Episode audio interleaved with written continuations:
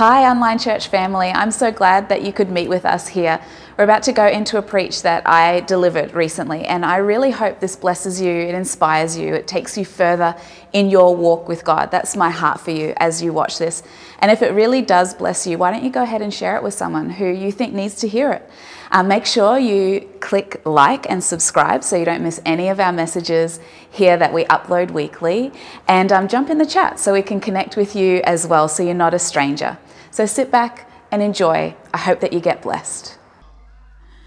It's August, everyone. And uh, we are in the second month of our two month theme, Elephant in the Room. And we love this theme because we talk about the things we're not sure whether we're allowed to talk about.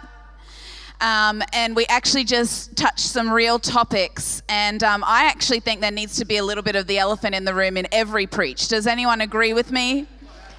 Amen. And so tonight I'm going to preach um, a concept out of my a book that I wrote with Pastor Mark, and so you can read it in detail in here. And the book's called Expanded Leadership. So tonight I'm actually going to speak to you as leaders. Is that okay? because I believe that everybody, uh, whether you have the title of a leader or not, the moment you say yes to Jesus, your life bears influence. He said to us, We are the light of the world, we're a city on a hill, we're the salt of the earth. No Christian gets away with not making an impact unless you're not actually a Christian. And so every one of us is called to leadership. But I want to give this away and I want to give it to Jesse and Sam. Their first night here, and I just, when I saw you walking in, I thought, do you know what, you guys, God's got your number still. Um, so pray that that blesses you guys. All right, well, the title of my message tonight is When Worlds Collide. When Worlds Collide, secular or sacred, public or private. Have you heard this over and over in the news? Have you heard people at the abortion rallies saying, Keep your religion off my ovaries? Have you heard people say, Keep Christianity out of politics? We live in a world now where secular, popular, current culture is saying you need to separate your private and public life. They're saying what what happens on a Sunday needs to just stay on a Sunday. Thank you very much. Have you heard this? Have you yourself been tempted to compartmentalize your life? Where, because of, I guess, the temperature of the environment at the moment, it's just easier to only talk Christian when you're with your Christian friends. We're all in that place where that's the tension you have to manage. And what I think right now is so exciting is that to be a Christian today is actually going to cost you something. There's no such thing now as just being a good person because the moment someone finds out you're a Christian, you have to actually own that and everything that comes with it. And so there's this there's a seduction in current culture that wants us to compartmentalize. And it's the elephant in the room. The elephant in the room is don't you bring your faith into the workplace. Don't you bring your opinion out around election time. And you, you need to just be who you want to be on Sunday, but please don't be that person on a Monday. And we need to be different people at work and on the football field and at university and at church. Different people. But Christianity is the only worldview that cannot be compartmentalized. It just can't be compartmentalized. Do you know, in the world, as a CEO, I can live a completely messed up private life. I can be an alcoholic, I can be I could have a string of partners behind me, but so long as I'm keeping my stakeholders happy, I can stay in that job. In the church, that doesn't fly. In fact, Jesus teaches us that what's done in private undergirds everything that's done in public. And he says, What's whispered in secret will be shouted from the rooftops. Now, that doesn't scare you. You must be dead. Nothing is hidden in God. And actually, those things that are hidden, or maybe not hidden, but private, undergird everything. They undergird everything. And so we need to we need to realize that in this day and in this age, the elephant in the room is I've got to be true all the way through, no matter what anyone thinks, because Jesus informs every part of my life. He informs my time, my relationships, my money, absolutely everything what happens behind the scenes actually sets me up for my public life. You've just got to look at what Paul said to Timothy and Titus about the qualities of a leader. The qualities of a leader had actually very little to do with public sphere and everything to do with private sphere marriage, family, finance. What a person does in private actually qualifies whether or not they can be in public. And so, Jesus actually, as Christians, Jesus informs every part of our lives. We cannot fragment and compartmentalize our lives. Jesus says in Luke 6 46, Why do you call me Lord, Lord, but don't do what I say? And so, my goal is to bring us tonight into a life of integrity. What's the opposite of fragmentation? Integrity. It means that I'm the same in every single setting, where my substance proves to be consistent under every form of pressure and every circumstance, where I experience and exhibit congruency in every sphere I live in, where every part of my life informs every other part of my life, and none of them can be separated from each other. That's integrity. And my behavior is not subject to the factors of an environment. My behavior is not subject to relative truth, but my behavior is subject only to the absolute truth of the Word of God. That's integrity. And so there's a saying that we all have heard if Jesus is not Lord of all, he's not Lord at all. That's integrity as a Christian, where every part of my life is informed by Jesus. And I have integrity everywhere, all the time. You've heard me say recently that I've discovered through my own grief journey wrestling with how to navigate my days, I've realized it's actually easier to live my life by conviction 100% of the time than 98% of the time. It's easier. It's easier just to disallow the 2%. Because when do you spend your 2%? How do you spend your 2%? How do you determine what you're going to do with that little excuse you've given yourself there? It's better just not to have that option and live the same way 100% of the time.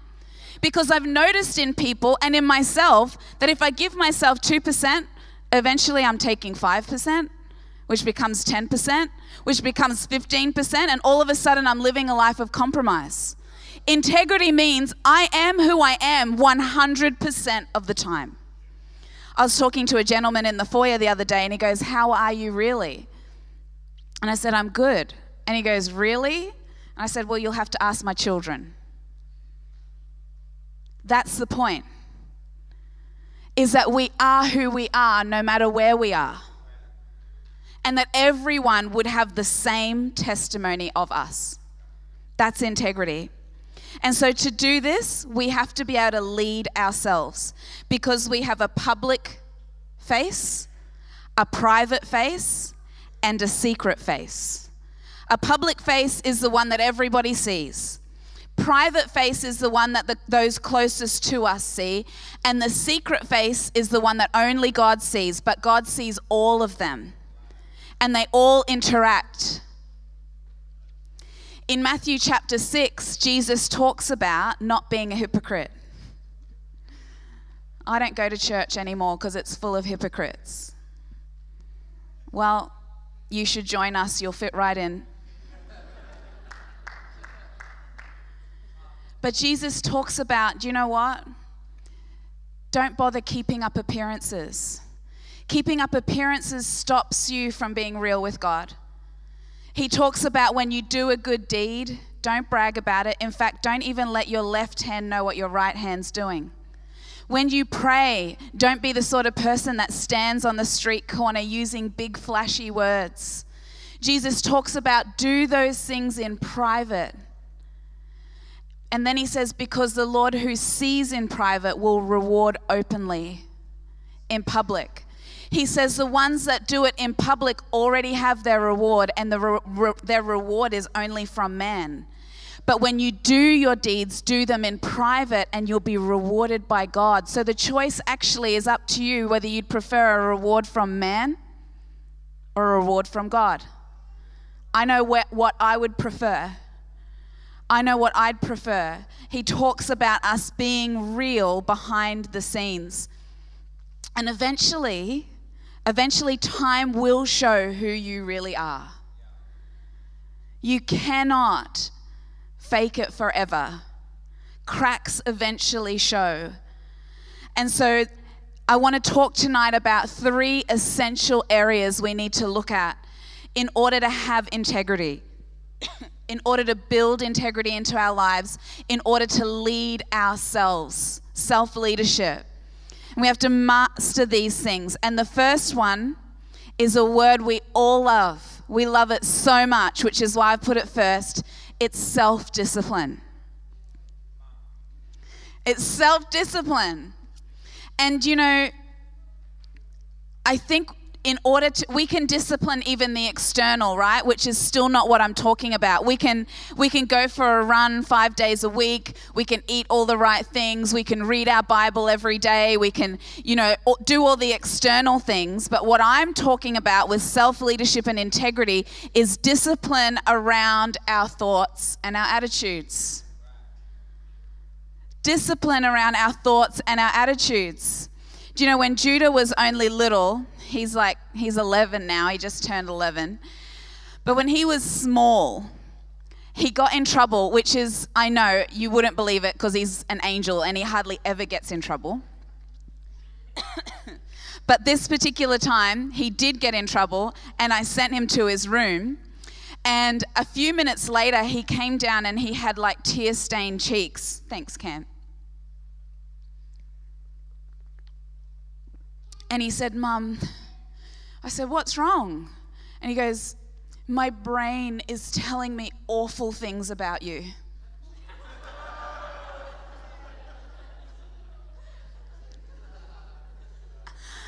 Oh my gosh, I love that so much. And Judah is that sort of person that's able to separate himself from his own emotions and his own thoughts. To be able to take a bird's eye view of what's actually going on in his own brain. If you can do that, you can discipline your thoughts and your attitudes. Because he was able to go, No, my brain is telling me things that I don't believe and I don't want to believe. And so I'm going to separate myself from that. Just because a thought popped into your head doesn't mean you need to own it. In fact, you should be able to go to God and say, God, my brain is telling me terrible things. Because it does from time to time, and you need to be able to just go, that's not a thought I'm going to keep. That's not an that's not me. What in essence Judah was telling me these thoughts I'm having are not me. And I'm being accountable for them. I'm bringing this to you to tell you that this is what my brain's doing to me right now. And so we need to have self discipline around our thoughts and our, act, uh, our attitudes. In, uh, in Corinthians, Second Corinthians, Paul says, Take every thought captive into the obedience of Christ. In First Corinthians, he tells us that we have the mind of Christ. Do you know you have two minds? You have the mind of the flesh and you have the mind of Christ, the mind of the Spirit. And sometimes it's just taking that bird's eye view, observing yourself, and saying, Well, I'm just going to flick over to the mind of Christ because that's not what I'm going to meditate on. I'm not going to allow my thoughts to live there. I'm going to choose to live here. Self discipline around our thoughts and attitudes as well. Do you know a bad attitude can sabotage your destiny? I've seen it so many times. A person with a call of God on their lives, with a bad attitude that never eventuates into that call that I can see so clearly. A bad attitude can sabotage your whole destiny. And of course, it's everyone else's fault. That's why you have a bad attitude.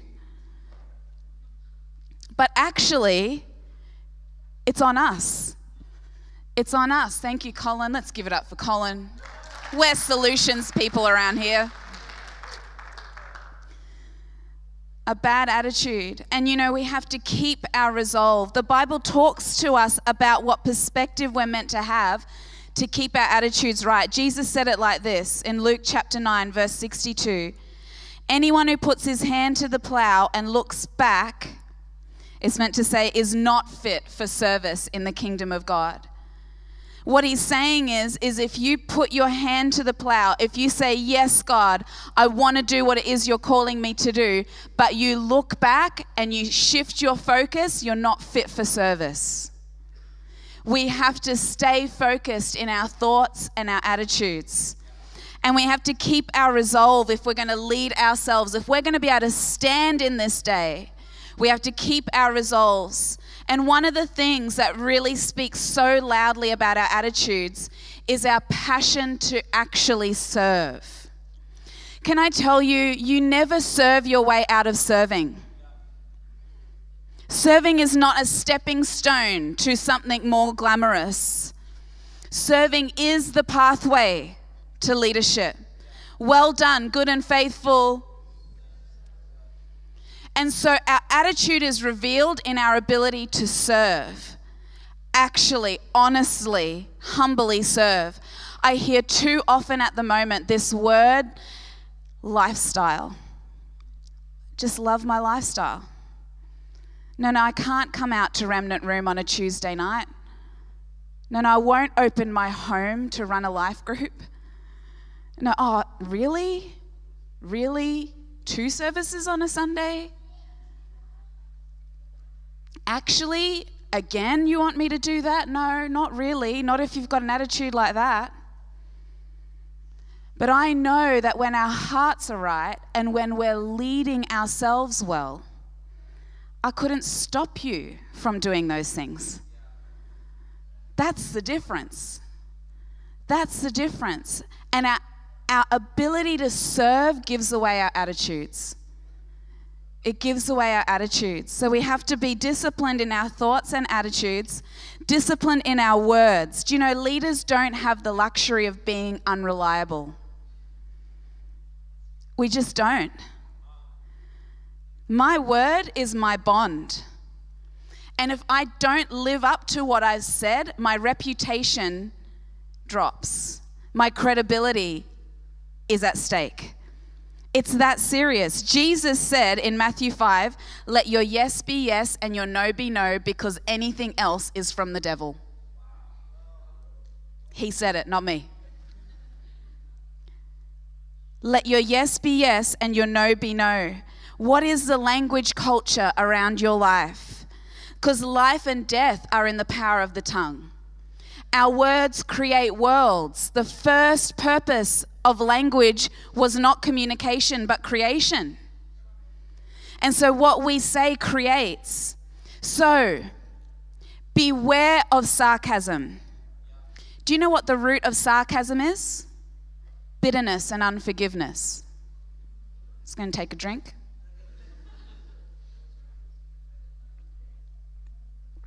Bitterness and unforgiveness is the root of sarcasm. Beware of criticism, harsh criticism. Beware of analysis paralysis. What is your language culture?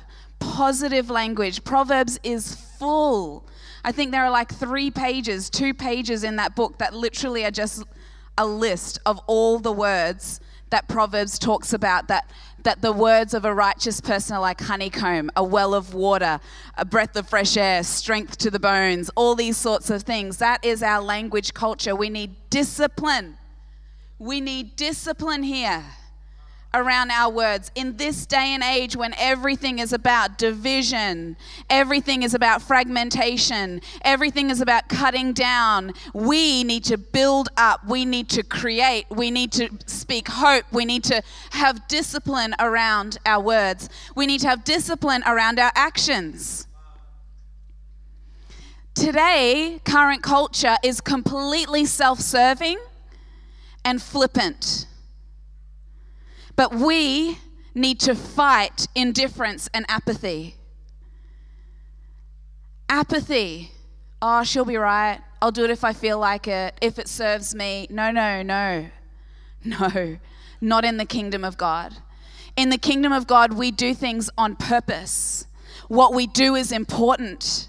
We carry conviction, and so we act out of conviction and we're not self serving. We do things on purpose. Our actions need to be actions and not just reactions.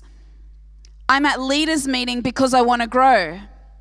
I'm not sleeping around because I love God and I'm honoring Him with my body, with my relationships. I'm sowing financially because I'm making a contribution into my generation. I'm not going to hang out with that clique on Sunday because there are people here that I intend on impacting for God. I'm going to be my best my boss's best employee because I'm a brand representative for Jesus. And so we need to be disciplined around our actions. We need to live on purpose, conviction, know why we're doing what we're doing, which leads me to number 2, which is cause. We need to lead ourselves in cause. I want to show you a uh, diagram straight out of university Maslow's hierarchy of needs. Give me a wave if you've seen this. It's about as common as anything you've ever seen. It's a bit pixelated, but starting from the bottom, do you know COVID took us straight back down to the bottom? Like that, overnight. We went straight back to I need to stock up on toilet paper and pasta sauce. And I'm going to fight a little old lady for the last packet of toilet paper. It took us straight back to physiological needs safety and security, physical distancing, your own safety is paramount. Like we started acting like animals. Actually, I was sitting back, watching it all happen, going, Who on earth are we? This is absurd. Absolutely absurd. Social needs, we move up. We need to belong. We need to belong. Can I say that most people who haven't had an encounter with Jesus will come into church for this reason, and that's totally okay. That is totally okay. A sense of belonging. Because we do need to belong. It's all of these needs are God designed and put in us. Okay, a social need, an esteem need. That I love me and I'm loved by others. My esteem, I have a need around my esteem. And then we have a destiny, the pinnacle. My need to direct my life and live at my fullest potential. That all went out the window with COVID because all we needed was toilet paper. But we're slowly coming back up to this. I can sense it. I can sense it. Is this need for destiny to fulfill my potential? And so you'll see that big line that goes across, and beneath the line are deficiency needs, and above the line are growth needs. So I want to show you a little table of the difference between deficiency and growth. The deficiency need wants ministry, but growth wants leadership. Deficiency is a victim, growth is a victor. Same circumstances, but one person who lives out of deficiency sees themselves as a victim, the other person in growth sees this as an opportunity to overcome. Deficiency sees a problem, growth always finds a solution. Deficiency is needy and draining, growth is helpful and willing. Deficiency is past and present driven, growth is future driven. Deficiency wants a hand out, growth wants a hand up. And so all of these needs and um, dis- predispositions are in us, but we, because we're disciplined, determine which set is going to speak to us, which set we're going to ta- tap into and allow us to take us forward or not. So I want to ask you what is your motivation in life? What motivates you? Is it an esteem need? Is it a social need? Is it a destiny need? What is it that motivates you? We are a people who own our beliefs. We live above that line. We know, as Cam said, that God has met all our needs. Everything below the line is satisfied in Him. Above the line is up to us. Everything below the line, He's taken care of, and you and I should be secure in that. So that when COVID happens, we're not freaking out about toilet paper and germs. But the part above the line is that's what's up to us. God can't do that and won't do that for us. He's put it in us as a seed in seed form, but it's you and I who will determine whether we step into it. What's your motivation? I've noticed that people respond to conviction, and passion is so persuasive. Have you noticed that? Have you noticed how you're attracted to passionate people, not complainers? Like you actually want to stay away from the people who are griping about stuff all the time. But you get around a passionate person and it's just contagious. Martin Luther King said, A person not willing to die for a cause is not fit to live. Come on. Your purpose gives other people purpose. The greatest shame is a Christian who just goes through the motions. And the people around them are uninspired, or risk averse. What's the why behind your what? What is your why? I love meeting people in all spheres of influence. It doesn't matter whether they're a business person, a nurse, a teacher. When I hear their why, I love it. But I'm so sad when people don't have a why. When they're just going through the motions, they're just a teacher, they're just a nurse, they're just working in a business. But the ones who have a why, oh my goodness, they're the best kinds of people and they're changing the world in which they live. And so you've got to expose yourself. You have to expose yourself in order to catch the cause. Expose yourself to broken people. Expose yourself to the need. Don't put your head in the sand. Expose yourself to the need because that will give you a why. It'll give you a why. And know that you carry the answer and you have the power to do something about it. That's what's going to get you up in the morning. That's what's gotten me up in the morning. Time off? Are you kidding? I'm seeing girls like Angelica rise up and become awesome leaders in the kingdom of God. I'm seeing a family like the Rangi family charging ahead in the things of God. Are you kidding? Time off? Time off? Are you joking? There's nothing better than living for a cause. There's nothing better than being a part of God's answer in a generation. You give me one transformed life a year, and I'm not doing anything else but sowing into that. Because there's a need. And I can be, are you kidding? I can be a part of that? Are you kidding? I can be a part of that. Sign me up every day of the week. And I'm not going to sit in bed feeling sorry for myself as long as there's another person in front of me who I can help find Jesus and move into their destiny. Expose yourself to the Word of God. You know, they did a study of people who have been through grief and trauma and similar circumstances. And they fell into two categories the ones who moved forward and advanced, and the ones who stagnated or moved backwards. And the only difference, the only difference was that this group had memorized scripture before the tragedy happened.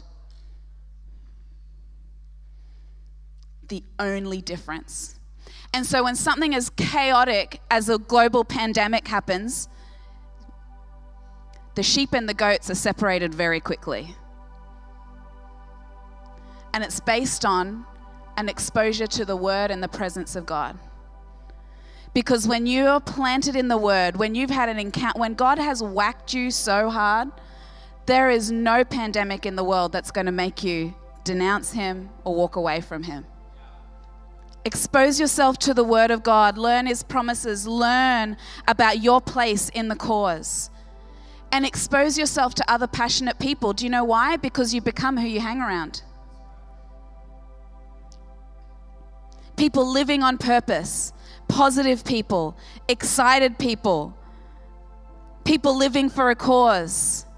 Peel yourself away from negative influences and expose yourself to passionate people. And you will be too. Number three, in self leadership, is a commitment to personal growth. 1 Corinthians 13 11 said, When I was a child, I spoke as a child.